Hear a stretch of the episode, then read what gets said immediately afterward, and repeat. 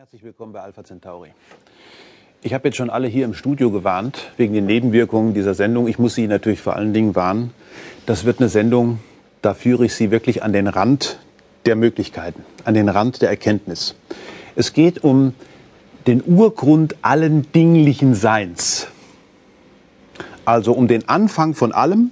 In dieser Sendung wird es um Symmetrien gehen und um Ziele und um die Theorie von allem. Und äh, also fangen wir mal ganz langsam an und versuchen einfach nur mal uns gedanklich vorzustellen, wir würden immer tiefer und tiefer und tiefer und tiefer und tiefer und tiefer in den Raum vordringen. Jetzt nicht in den Weltraum, sondern hier in unserem. Ne?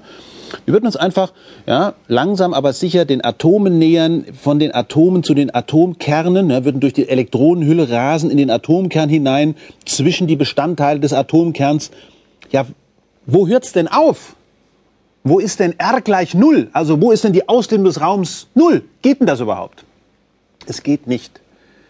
Das wäre eine Singularität. Das wäre der Abgrund für uns Naturwissenschaftler. Auch der Abgrund für Sie im Übrigen. Gedanklich, müssen Sie mal überlegen. R gleich Null. Singularität. Unendlichkeiten an einer Stelle, wo eigentlich nichts ist. Die Rettung von allem ist die Blankwelt. Und deswegen ist der Titel der heutigen Sendung Was ist die Blankwelt? Na, ähm, die Planck-Welt ist jetzt nicht die Welt des Max Planck, ja, sondern die Planck-Welt ist ein Begriff aus einer Art von Physik, die es noch gar nicht richtig gibt, die aber bereits zu außerordentlich interessanten Ergebnissen führt.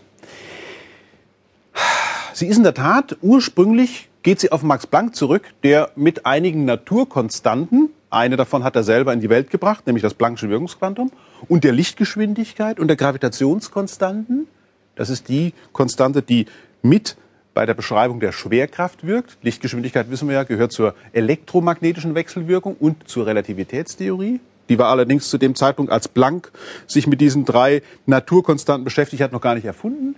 Damals, im Jahr 1900, hat Max Planck sozusagen ein kosmisches Alphabet entdeckt. Das Planck'sche Wirkungsquantum, die Lichtgeschwindigkeit und die Gravitationskonstante, das müssten seiner Meinung nach Größen sein, die, ja, ja, ich erzähle es Ihnen. Machen wir es langsam. Es gibt ja zwei wichtige Theorien in der Physik, von denen wir meinen, wir Physiker zumindest, sie beschreiben die Wirklichkeit sehr, sehr, sehr, sehr gut. Das eine ist die Quantenmechanik. Die Quantenmechanik bringt das Planck'sche Wirkungsquantum. Das andere ist die Relativitätstheorie. Die spezielle Relativitätstheorie hat was mit der Lichtgeschwindigkeit zu tun, mit der Konstanz der Lichtgeschwindigkeit. Die allgemeine Relativitätstheorie beschreibt die Schwerkraft als Krümmung des Raumes Zusammen mit der speziellen Relativitätstheorie taucht also neben der Lichtgeschwindigkeit jetzt noch die Gravitationskonstante.